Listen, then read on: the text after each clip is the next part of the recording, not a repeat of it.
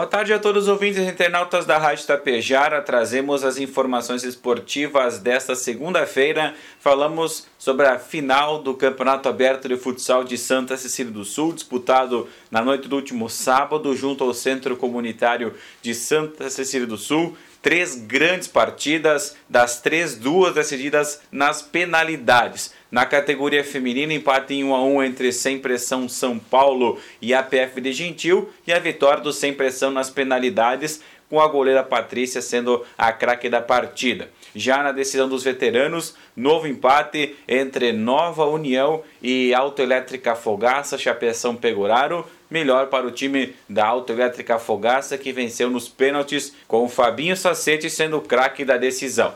Já na categoria livre, o embate sensacional entre Lazio Barcelona e Baixada Supermercado GMRP Veículos, com a vitória de virada da equipe da Lazio Barcelona, sagrando-se então campeão com o Clebinho fazendo três gols na decisão e o craque da partida. A crônica completa você pode ver no site da Rádio Tapejara.